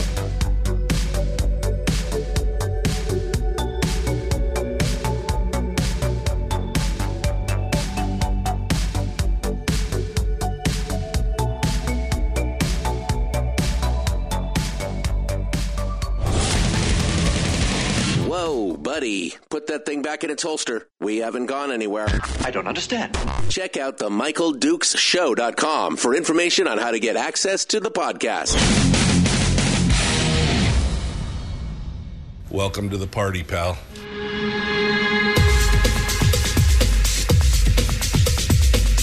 The, the Michael Dukes Show. The greed and the entitlement is astounding to me. What more could you want from a low budget radio program? This is a dumpster fire. That was just BS. It is time to get a new perspective. We know just what you need, and we've got just the cure. Open wide and prepare for a steaming hot cup of freedom. I just don't fathom it. The Michael Dukes Show, streaming live across the world. Yep, crawl live across the world at michaeldukeshow.com, uh, where you'll find links to, well, everything to do with the show, podcast, social media links, live stream, etc. And of course, live around the state of Alaska on this your favorite radio station and or FM translator. Welcome to the program. Hour 2 of the big radio show for Monday. We just finished up with a heartwarming story uh, heart touching story. I guess it heartwarming would be a, a, good ending. We're looking for the good ending, but it's a heart touching story about Liam Kurka uh, and his struggles as a four year old child, having to go through multiple open heart surgeries. And uh, if you missed it, I recommend you go back and listen to it on the podcast. They uh, we're still looking for uh, help, and I'll be dropping links in uh, on Facebook here right after the show uh, for the GoFundMe page and the T-shirts that you can help to do to support Liam and his family uh, and all that stuff. So that's that's in the last hour. Uh, but please go back and listen to that if you'd missed it, uh, or go just do what I say and just go help out. That either way, whatever. If you don't have time, drop five bucks in the kitty on a GoFundMe and and let's help them uh, get things uh, squared away. But in hour two today, I want to change gears a little bit. We're going to talk about education, and we're going to talk about several different components of education today. Uh, we're going to be uh, joined here right now by Sarah Montalbano, who is the uh, education policy forum. She's the analyst for the Edu- Alaska Policy Forum, and uh, she joins us this morning to talk about well the cost of bureaucracy uh, in education. We're going to talk about that. We're also going to talk about the um, uh, we're going to talk about the lessons for Alaskans in the career and technical education services and more. Uh, she joins us uh, right now to get started. Good morning, Sarah. Good morning. How are you today? You know, again, another beautiful Monday. We're ready to get with it on the week here, get to work. And that's really what we're talking about right now because all we hear about in the news media and everything else is how, you know, everywhere in America, including Alaska, is facing, you know, a worker shortage. We don't have workforce development. That's the new buzzword. Uh, we have to have government to create workforce development. We have to do this. We have to do that. Well, it's a, I guess it's a timely message because uh, February is uh, Workforce Development Month, and uh, you've written a piece uh, over at the Policy Forum here uh, that came out early this month since uh, we're at the end of February, and you posted this at the beginning of February, talking about lessons learned for Alaska in regards to workforce development. And I wanted to walk through that first. And uh, let's uh, let's talk a, a, little bit about that workforce development here in the state of Alaska. I mean, go, whether we can argue, I guess, whether it is a government, you know, if it's a government's responsibility or not, we do have some opportunities, especially in the educational component with kids, to uh, start work on this early. So, walk us through what your article goes over here on this. Absolutely. Uh, so, February, I'm very excited. We're at the tail end. It's Career and Technical Education Month. Uh, I went to a career and technical high school, so I have uh, a great appreciation for what it can do for people. Um, we're looking at Alaska in particular. Of course, nationwide, there has been a shortage of workers uh, since the pandemic, but Alaska's troubles have actually predated pandemic labor shortages by a lot. Um, Alaska had the highest unemployment nationwide 2017 to 2019. Um, 2015 to 2018, those preceding years, uh, there were 36 straight months of declining employment while the US was seeing expansion. Um, and 2022 was the 10th year in which more people left Alaska than moved in. Um, so we we desperately need to have the jobs in this state that will allow people to stay here. Um, and a lot of those jobs are in the career and technical education fields. Yeah, we hear a lot about career and technical education, and of course, when we hear that there's a huge demand, uh, you know, meanwhile, we hear about all the kids who are out there getting a four-year degree in this or that, or basket weaving or gender studies or whatever, and then they're working at Starbucks because they can't get a job in their field of study. I mean, that's been a statistic. I remember first seeing that statistic almost 20 years ago where they said something like 70 to 80% of the people who graduated from college never get a job in their field of study. It was like it was just a torture mm-hmm. course to see if they could make it through instead of moving on and maybe trying something that was in demand, like a technical career, a blue collar avtech, uh, you know, whatever it is. There's there's a ton of opportunities out there, and I think we're missing the boat on a lot of them. Absolutely. One of the things I remember from my youth was just always the impression given really strongly to students that if you don't go to college, you're going to have a lifetime of low earnings. Uh, and that's not necessarily true. Um, a lot of careers uh, like machinists, uh, dental hygienists, plumbers, electric line installers, they are reporting median median lifetime earnings 10 to 60% higher than the earnings of a lot of four degree holder four year degree holders. Yeah, yeah, let's um, let's slow down for a second. Crazy. 10 yeah. 10% to 60% yeah. higher than mm-hmm. some people who went out and got a four-year degree for those yeah. for that group of people. I mean, and more than likely, most of them did not get into crushing debt to get into those industries. Yeah, that's one of the things we highlight in our piece, just right in discussion with that, is that um, three of the five top degree programs at the University of Alaska ranked by a combination of your typical earnings and the debt you incur to get that degree. The best performing, three of the best five performing degrees were associate degrees, and only one of them were bachelor degrees. Um, so students really need to be considering these alternative pathways uh, because they do not necessarily get you into the debt that you associate with the four-year degree with a master's degree. Um, all of these higher higher degrees aren't necessarily the best choice for everyone. Right and of course the demand we're talking about the law of supply and demand in the free market right? There's a huge amount of demand for some of these trades uh, and yet the you know uh, as you said you're taught get a good, get a good education, get a college degree, you'll be successful. If you don't get a college degree, you're a failure. But that's again not proving out to be the case. I mean, if if Mike Rowe has taught us anything, uh, that's of course the guy who did Dirty Jobs, and he's got the Mike Rowe Foundation and all these other things. That the technical and the trades are one of the uh, you know one of the least filled positions. They have the most vacancies, and yet those are a lot of the careers that make the world go round. They make the make the economy flow, and you can make a lucrative lifestyle in those trades if you apply yourself again without putting that crushing debt load on yourself and your f- future family. It's such an advantage to for students to be thinking about those pathways because if you have a career that you know you need to go to a four-year college for, that's great. You should pursue that and be prepared for the debt that you're taking on. Um, but I think a lot of students go to college because they don't know what else to do, and that so many jobs require a bachelor's degree that they're just using it as a proxy for well are are you able to do basic tasks are you able to slog through a four year degree uh, right. uh, in order to get this piece of paper uh, so i think students should be thinking very carefully about their goals um, some careers are going to need four year degrees, some are going to need PhDs. Uh, but if you don't need that and you don't want to do that, don't put yourself in debt in order to get that piece of paper.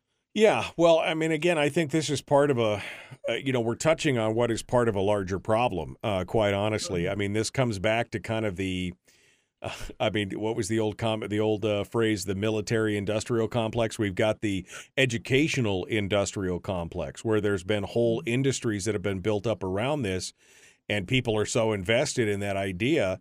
I mean, I remember my father telling me, "Oh, you got to get, you got to get a college degree. You got to get a college degree." I've been fairly successful without a college degree, right? I'm a I'm a high school graduate. I I made it through high school, uh, barely in some classes, but I made it. Um, and, uh, you know, I didn't get a college degree, probably to the disappointment of many. But uh, I think, you know, you it can be done. It, it's not as it's not a, a requirement uh, for success. we've seen that time and time and time again.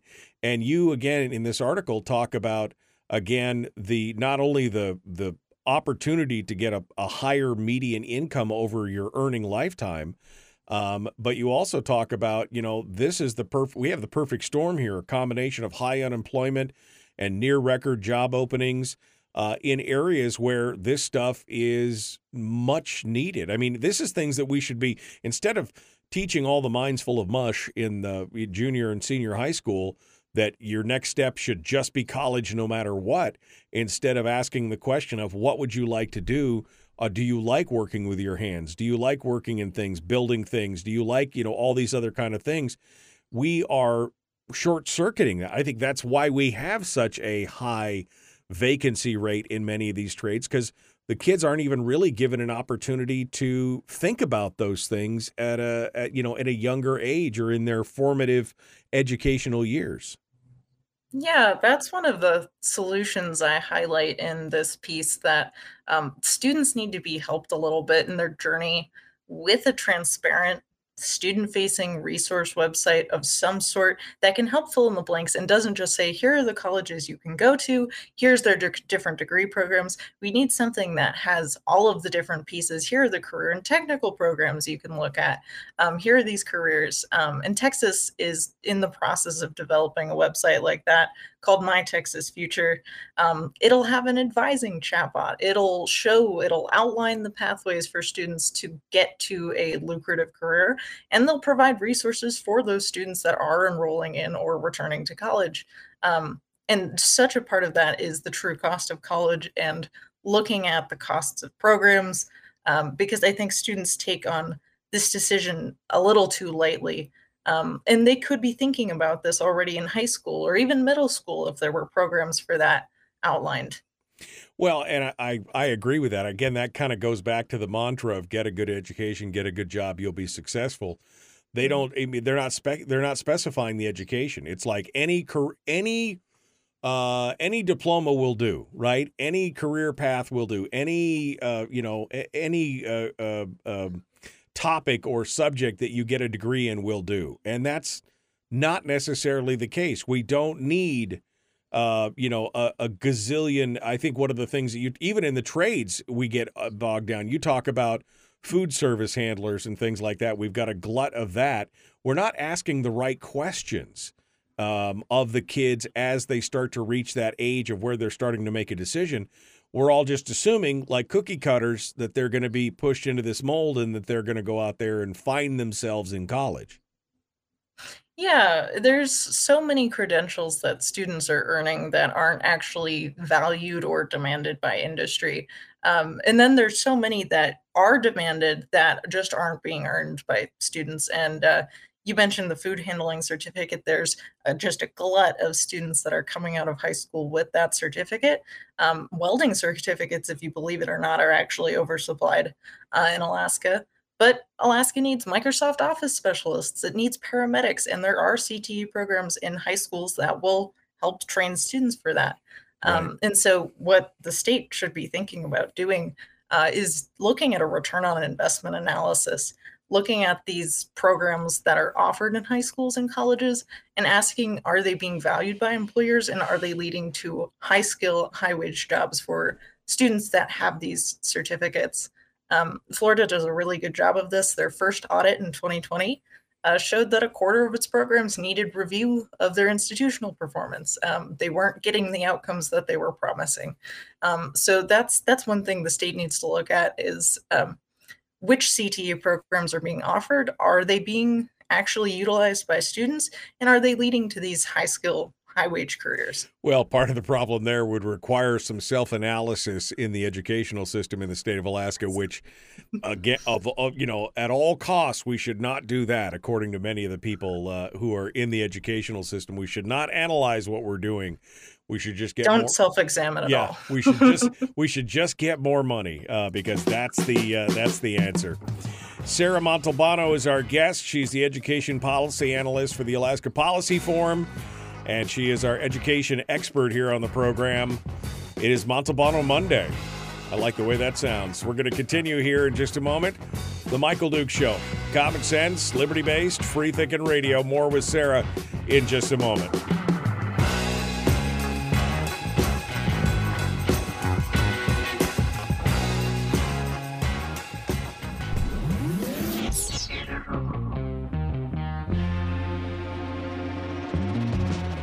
Running on 100% pure beard power. Oh, also some coffee. We dip our beard in coffee. Ha, nice beard. The Michael Duke Show.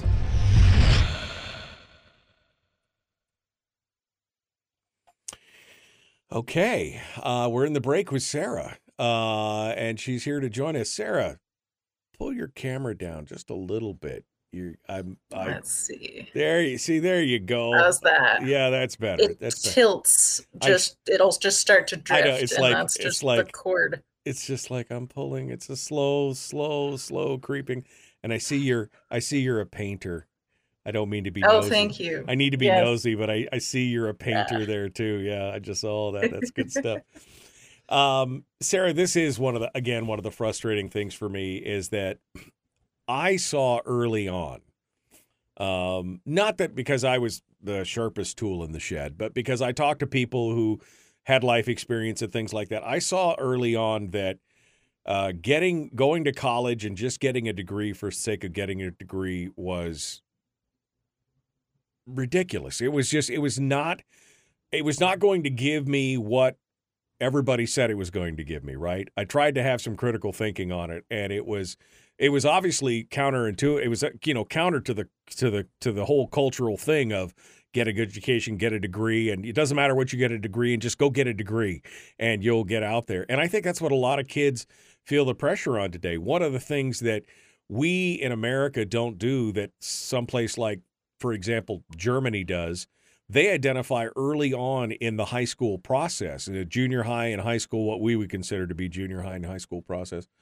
They they identify kids who have aptitudes or skills or desire towards more of the trades, and they set that career path up early. Like in the ninth and tenth grade, they've already got these kids on track to be plumbers, welders, mechanics, engineers, you know, things like that that may not require a full 4-year degree and they've already got them on track and it's not uh, and and it's not looked down on. In America it was almost like, "Oh, you're an electrician. Oh, you're a plumber. Oh, my kid has a degree in Eastern European literature from the 17th century." You know, and you're like, "Wait a second. This electrician or this plumber is making more than 85% of the four year graduates coming out of school. And he didn't have this, he was on the job training, right? I mean, he didn't have $300,000 in college debt or anything like that.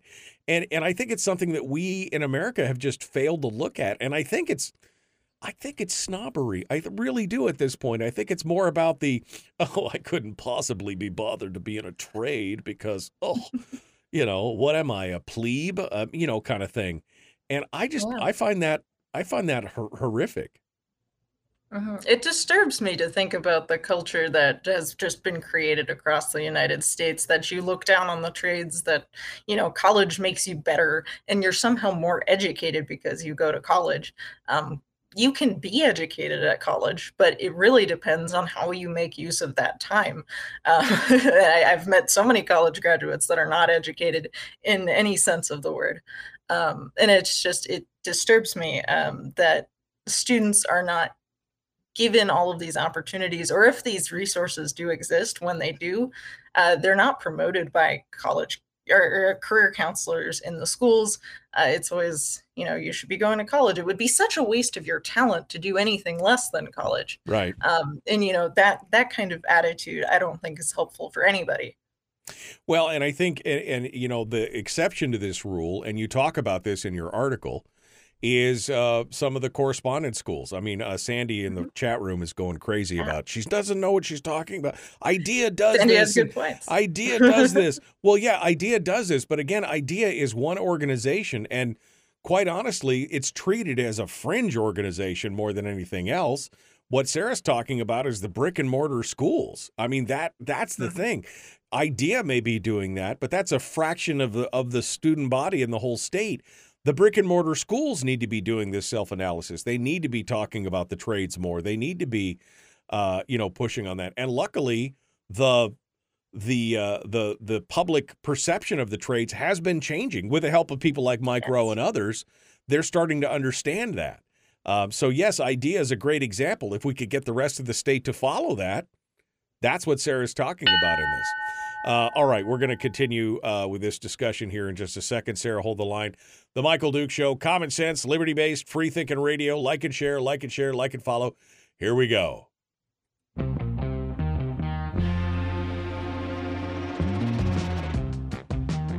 The Michael Duke Show. Seriously humorous with a pinch of intellect. pinch of intel. Sorry.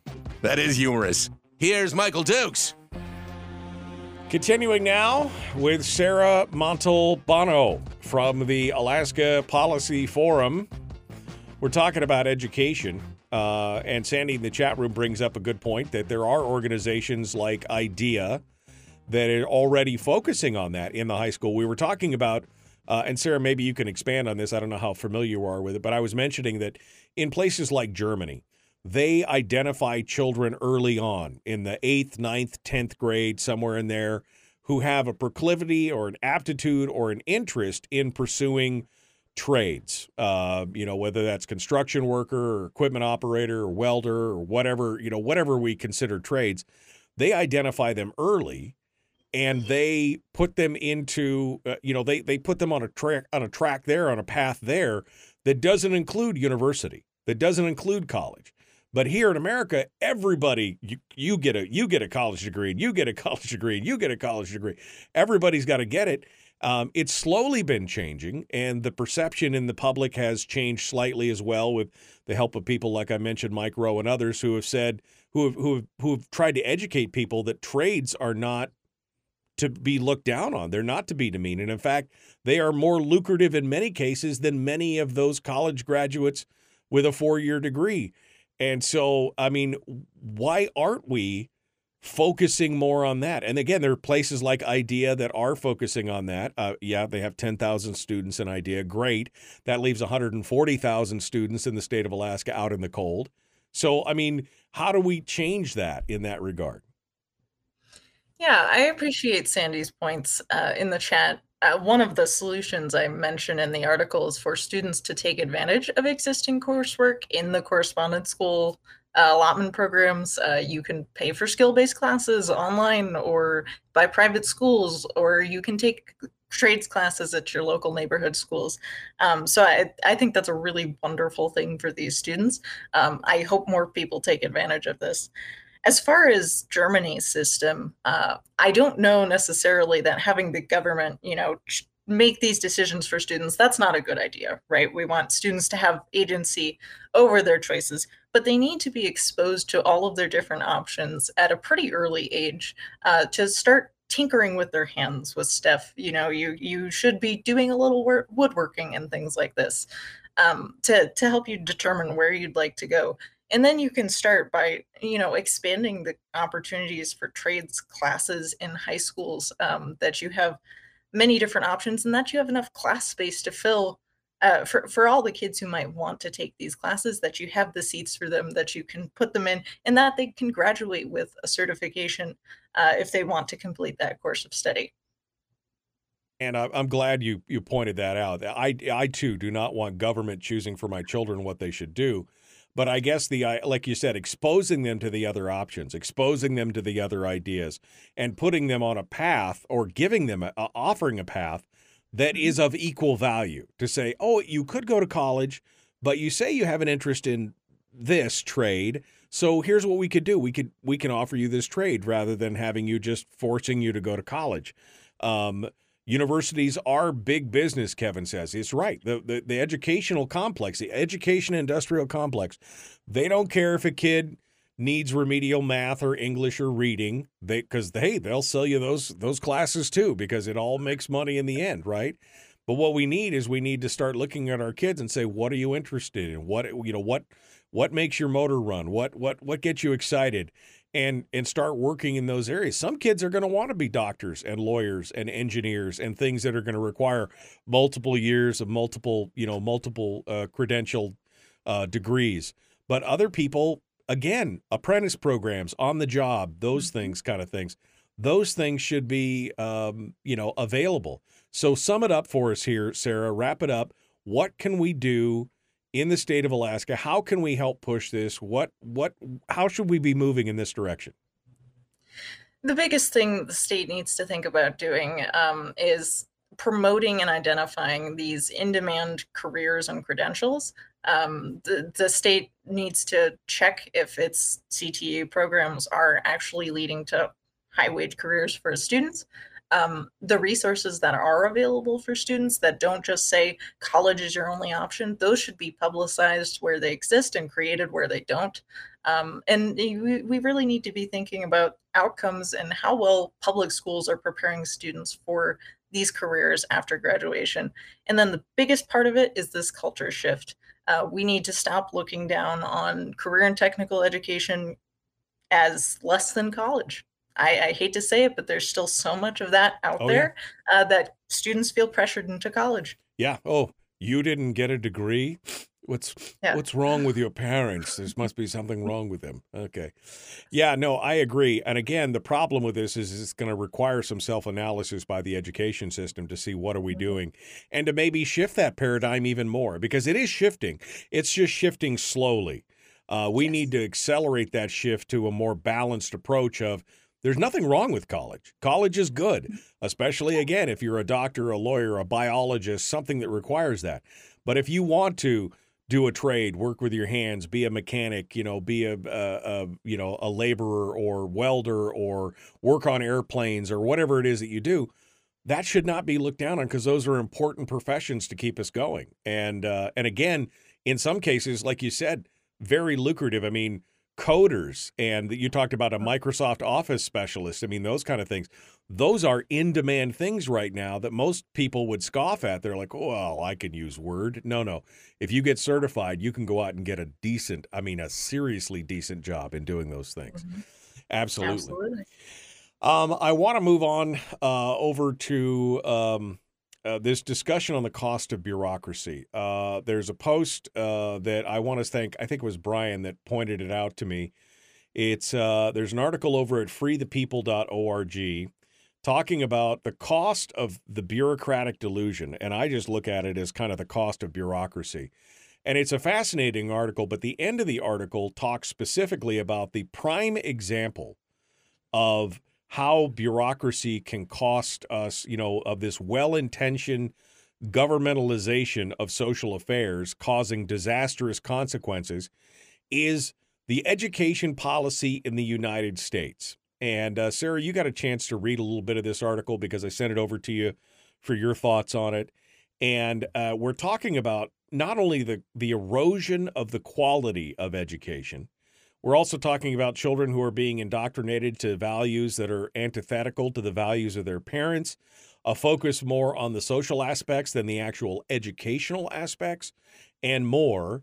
And all of this, I think, is part is coming down as far as the top down because of this bureaucratic overhead we're seeing that has been stacked into the educational system more and more over the last 15 years, where they put a priority on the administrative side rather than on the teaching side.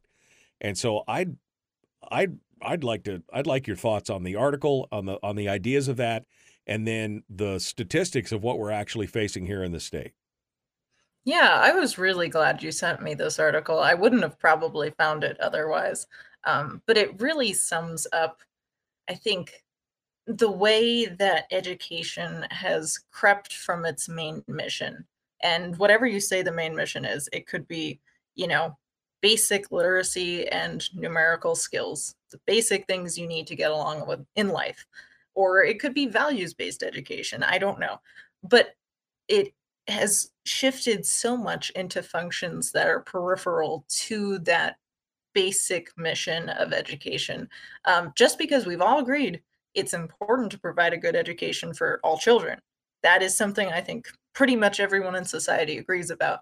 Um, but the state has absorbed so much responsibility for educating children and it's grown its bureaucracy to do so and all of those bureaucrats have to find something to do to justify their jobs Right. I mean, that's the thing. That's the nature. By the way, we've talked, we've had whole discussions about the nature of bureaucracy. I mean, the individuals who are in a there's nothing there's nothing wrong or evil about individuals in a bureaucracy, but as no. a whole, the creature that is bureaucracy, its tendency is to grow and to expand because well that's the nature. It's self-sustaining. It wants to justify what it's doing so it has to find more things to do to get more funding to grow what it's doing to find more things to do.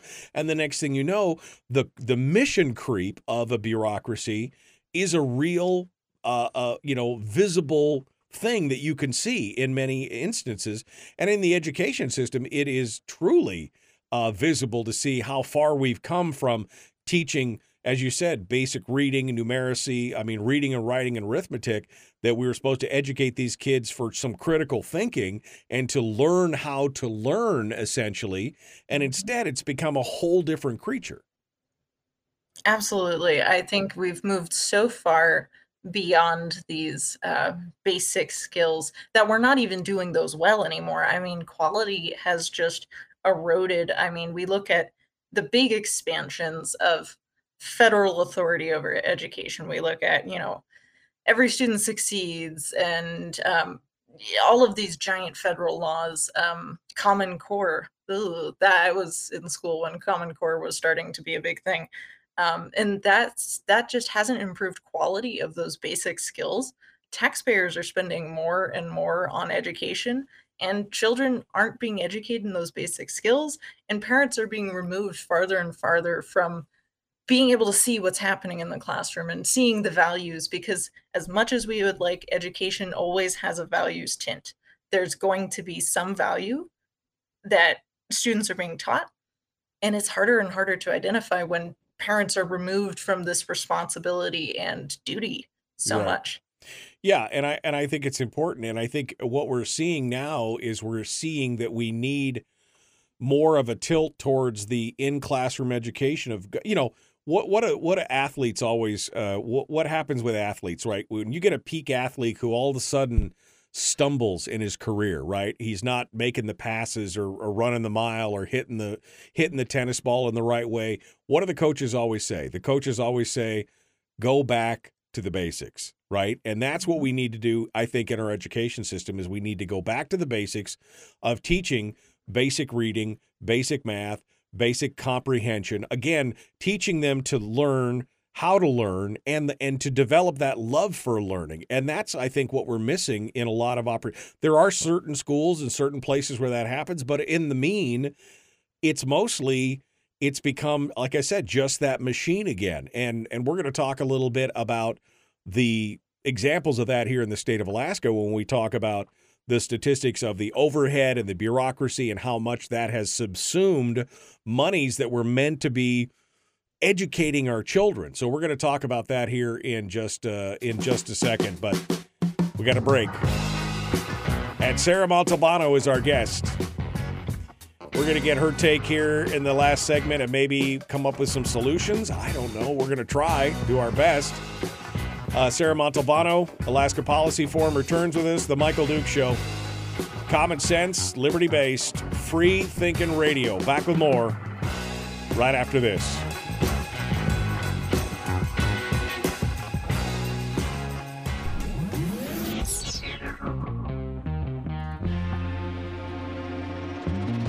Listened to by more staffers in Juneau than any other show. Because their bosses told them to.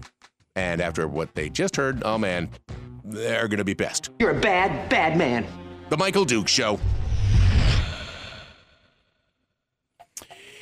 Yeah, they're going to be mad when they hear this show, man. They're going to be mad about this. Uh, I want to go back in the chat room. I don't, and I don't want anybody to think that because I was holding up the German model as I'm not saying that that's the perfect model by any means. Uh, because you're right. Rob makes the point that uh, he said that Germany identifies as students for CTE and university versus university, et cetera, in the fifth grade. They actually get sent to different high schools. Okay, that may be a little too early. I'm not saying it's the perfect model.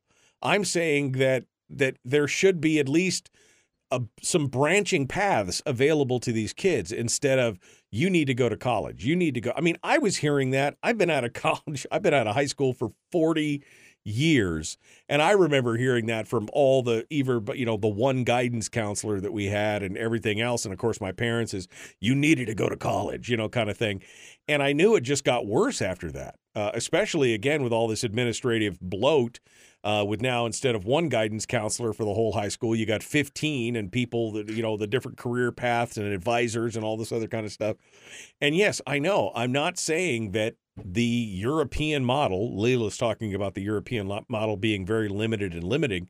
I'm not saying that that's perfect. I'm saying it's an example. We've got to find examples out there of things that have worked or are at least giving us different, and you know, use some of those ideas. And again, not letting government choose where my kids go. My kids and and myself. I mean, the parents and the children should be choosing those things but at least giving them another option, Sarah. That's the thing. It's like it's one option only. If you're not going to college, you're a failure. You as a student and you as a parent are a failure for not going to college.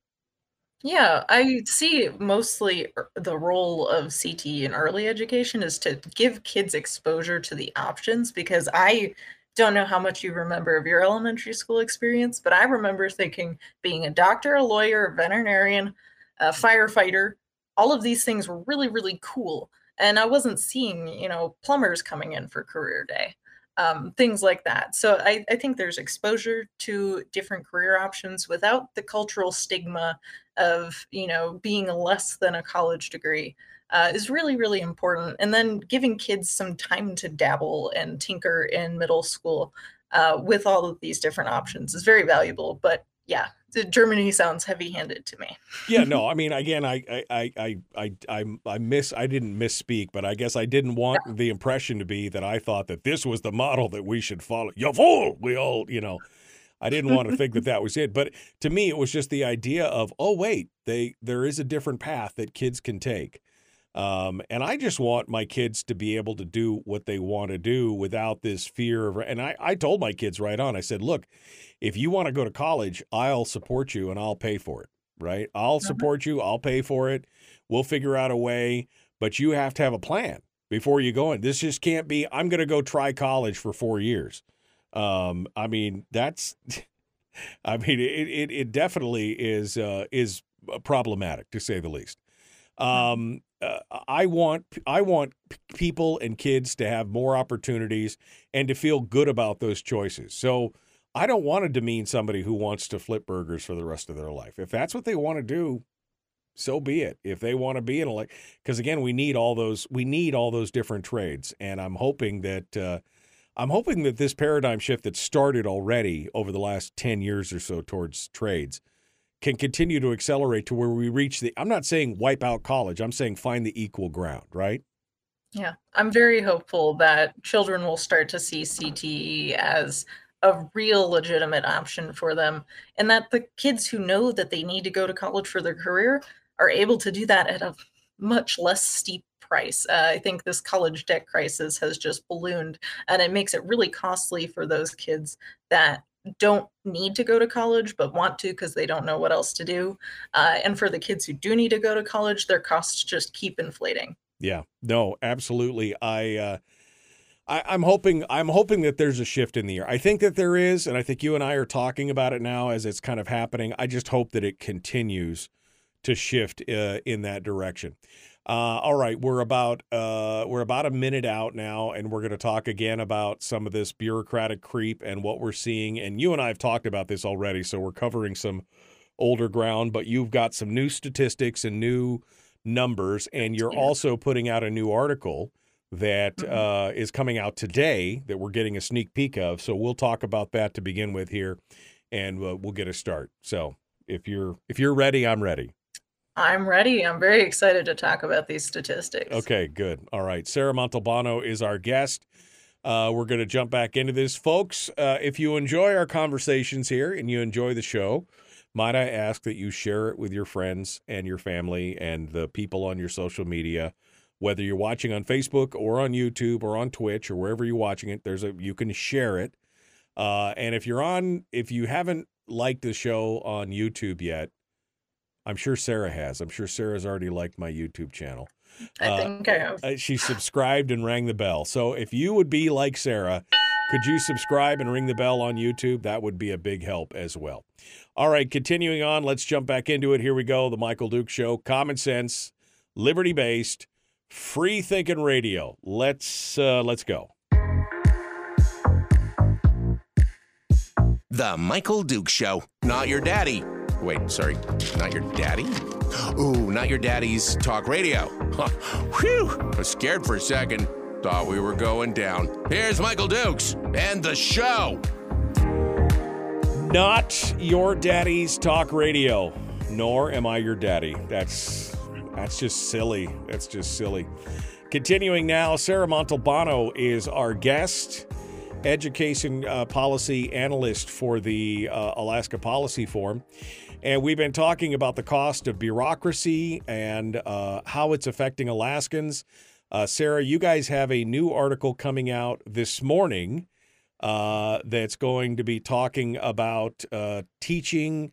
Uh, you know how much money makes it down to the teaching level, how much makes it into the administrative or the overhead costs, and and there's some there's some breakdown in here. I'm looking forward to seeing this article, but you were willing to come in and give us some highlights uh, on this, and this goes back again to the cost of bureaucracy um, in you know what does it cost us as far as uh, you know overhead and how is it affecting us and mission creep and everything? So give us a little bit of a taste of this article and then let's talk about some of the statistics that i think many folks who are listening will find a little shocking Yes, I'm very excited to give all of your viewers a sneak peek of this piece. It's going to be posted on alaskapolicyforum.org in just a few hours after the show. Um, the main message I see from this data uh, is that school has expanded to include a lot of peripheral functions and positions that are perhaps worthwhile and necessary, but not the job of schools that are trying to educate students in their basic literacy and numeracy skills.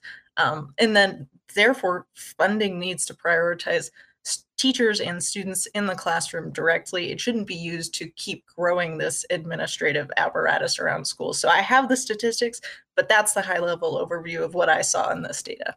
And we've talked a little bit about some of these numbers, but this dives down a little bit deeper into it. Um, we've talked about how in the state of Alaska, uh, Sarah Vance dropped the number on us. It's something like only 46% of the actual education dollars get down into the actual classroom on the teaching side of it, which means the majority of the money is uh, consumed by the administrative costs and overhead. At the university, it's even worse. I mean, it's like down into the 20 percentile range is actually making it into the into the classroom for the college students. And and to me, that shows that we have a prioritization problem, right? We're prioritizing the overhead versus the actual educational outcome and the product that there's being developed by these educational complexes, right? Uh, and so hit us with some of the biggest uh, glaring statistics that you saw as you were looking through the data and pulling all this information out. What are some of the things that you think that people would be uh, shocked and dismayed by uh, in the numbers that we're looking at? Yeah, this data is for 2021 2022. National Center for Education Statistics, that's the gold standard of education numbers. Um, and so I looked at the numbers of teachers to other staff in each of these districts. And other staff is every position that's not a teacher. Uh, that includes district administration, principals, guidance counselors, instructional aides, librarians, all sorts of things, anything that's not a teacher. And the biggest statistic is that statewide, teachers are outnumbered four to five. So for every four teachers, there are five members of other staff doing things that aren't teaching. Right, uh, which which is a significant number. Now, what I'd really love to see, quite honestly, and maybe this is uh, maybe I'm giving you a little homework here. Uh, if these numbers are available, I would love to see a sliding scale and look back. What was it 20 years ago? What was it 15 years ago? What was it 10 years ago? I'd love to see what the that increase has become. Did it used to be four to two, four to one, four to three? Now it's five to four. Five non teaching personnel, janitors, nurses, guidance counselors to teachers. Um, and I, I think it would be an interesting case study to look at how that growth has happened comparatively um, in, in the classroom. That's a huge number. I mean, when you've got more support staff than you have actual teachers, uh, I would question. Um, I, I would question whether what your priorities are. Again, it goes back to prioritization. Uh, but you got even deeper into it than that. Uh, you actually got down into it at the school district level. Mm-hmm. And you'll be glad to know I've actually done most of my homework on this. We're just preparing it for release. In the two, early 2000s, um, it was pretty much one to one. There was one teacher for every member of other staff statewide. So that's that's the best I will give you for now. Uh, keep watching our website for that to come out. We're looking back to 2000 uh, with those numbers. Looking at the district level, um, the average district ratio is three teachers to every four members of staff. So that's slightly lower than the statewide average, um, just depending on the different balances. That's, you know, averaging all the districts. Only seven of Alaska's 53 school districts have teachers comprising more than 50% of the total staff. So the majority of staff in a district are teachers in only seven of Alaska's school districts. That also kind of floored me. Right. No, I mean that is a little shocking to see that that, that in only seven, uh, and you've got the breakdown uh, on that as well. I know you looked at the at some of the bigger school districts in the state, uh, Mat-Su-Borough and, and Anchorage school district specifically um, they had a pretty they had a pretty good ratio comparatively to some of the other ones. They did. They were almost one to one for each of them. I think it was 0.96 for Mat-Su-Borough and 0.95 for Anchorage. And teachers were 49% of the total staff in both of those districts. Mat-Su-Borough School District spent slightly less than $16,000 per student, and ASD spent about 1650 uh, 16,500 uh, per student. So there's a slight difference in expenditures there. Um, the Fairbanks North Star Borough School District I found interesting because they're a lot closer to this district average of three teachers for every four members of other staff.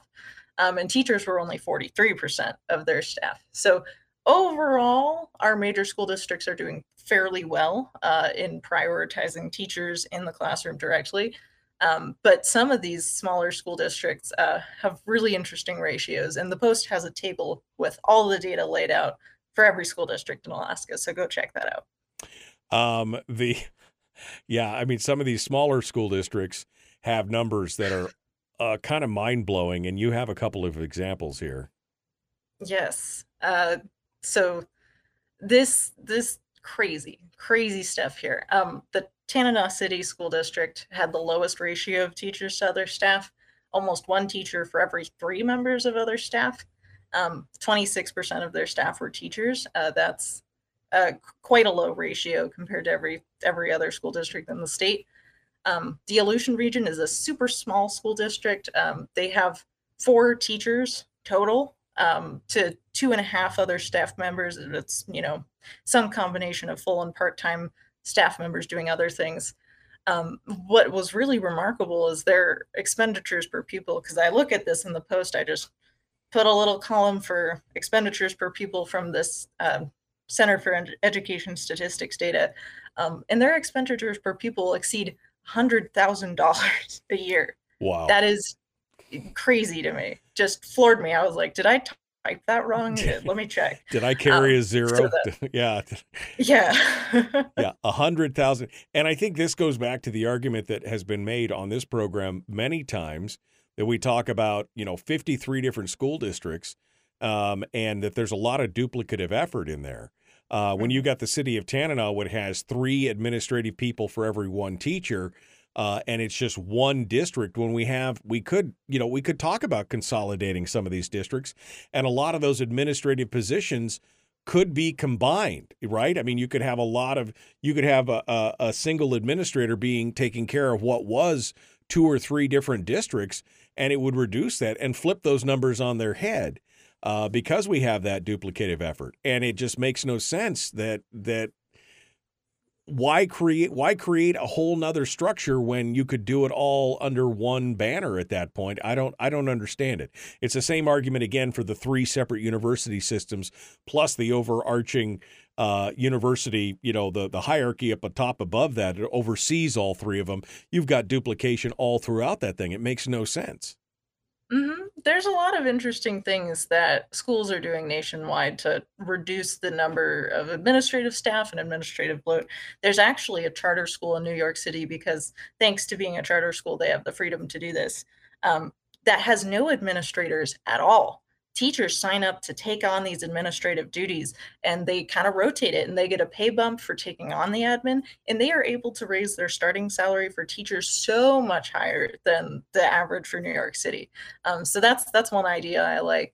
Um, and and yeah we should look at the structure of districts too if we're talking about all of this different effort and this per pupil expenditures are so high for a lot of these districts that are very very remote. Um, but what we need to be doing is looking at the funding and making sure it gets to teachers in the classroom. And I don't know the accuracy of Sarah Vance's numbers, but that would not surprise me at all if that was true. Right, Um, right. We just, yeah, we have so many administrators and other staff that it's just school has expanded to fill a bunch of the duties and responsibilities that were for other social institutions before. Right. Well, and we've talked a little bit about the uh, base student allocation number, right, in the past. And uh, we should have a, you and I should have a conversation about the breakdown of that again, because it, the, some of the numbers are very shocking. Jeff Landfield over at the Alaska Landmine actually has an article that breaks it down in a kind of a surprising and shocking way. Uh, to me, the numbers were, were, were even shocking to me, and I try and keep up on all this. But I mean, it points out what I think you try and make here is your last point, which is that, you know, everything that they're trying to do with this administrative stuff may be worth it, but it, it that that is not the goal. The goal is to teach the children, right? I mean, sum it up here. Yeah, I we need to think very carefully because all of these functions very much may be worthwhile. Uh, I'm not saying that mental health services and things like this are not valuable to be doing, uh, but we need to ask ourselves what the function of schools are and bring ourselves back to that baseline. And we need to make sure we're actually doing that basic mission well because we're not doing that. We might be able to take on a bunch if we were actually teaching kids how to read. And that's the, that's the problem. I mean, that's the thing. We're not delivering a good product, and it's costing us more and more. Funding should prioritize teachers and students in the classroom over everything else, and and Yes, teaching and teaching teaching basic reading and writing and arithmetic. You know, the numeracy and the literacy. Those things are important. Sarah, thanks for coming on board, folks. We're out of time. We'll see you tomorrow. The Michael Duke Show.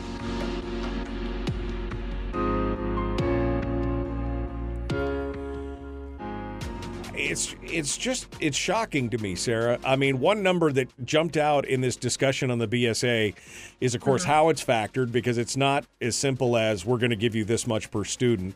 It's also, of course, it's also, of course, factored on how many students do you have, and there's all these different. Uh, uh, you know, numerators and, and and multipliers and everything else. And the number that shocked me was, for example, Landfield said there are 40,000 students, 41,000 students in the Anchorage School District, but they're getting paid on the BSA as if there is 72,000 students. Mhm. And I'm just like, what? Excuse There's what? so many multipliers, and pretty much all of them go up. Um, to you know, try try to make it you know so you have more money per student. Um, I I am doing a deep dive into this. Um, so I, I would love to talk about it further, but it's so complicated. There's a running joke across every school funding formula across all 50 states. There's maybe two people in each state that understand their formulas. Oh, yeah. um, and I'm not sure I am uh, yet that person. Um, Yeah. but Well, it is. I, I hope to be. Yeah, no, it's crazy, and like you said, funding should be should prioritize the teachers. We used to have uh, a statute that did that. That seventy percent of the funding formula should go directly into the classroom, and that got pitched to the wayside at one point, and that's why we've seen this explosion of growth in the administrative side because that's what the formula, the BSA formula, favors is the administrative side over the teaching side. And uh, I'm all for having a conversation about the BSA, but I think it has to be not just uh, how much money are we going to give it. It has to be is this formula the right formula? And I think I that's absolutely agree. yeah, I think that's the bigger question. All right, Sarah. Well, as always, you're a joy. Thank you for coming on board, and I appreciate it. And we will uh, catch you uh, next time. Okay. Yeah. Thank you so much. I appreciate you having me on. Okay, I get can't wait to read that article later today. Uh, we'll get into that. All right, folks, we got to go. The Michael Duke Show, common sense, liberty based, free thinking radio. We will see you tomorrow. Have a great day, folks. Be kind, love one another, live well. We'll see you then.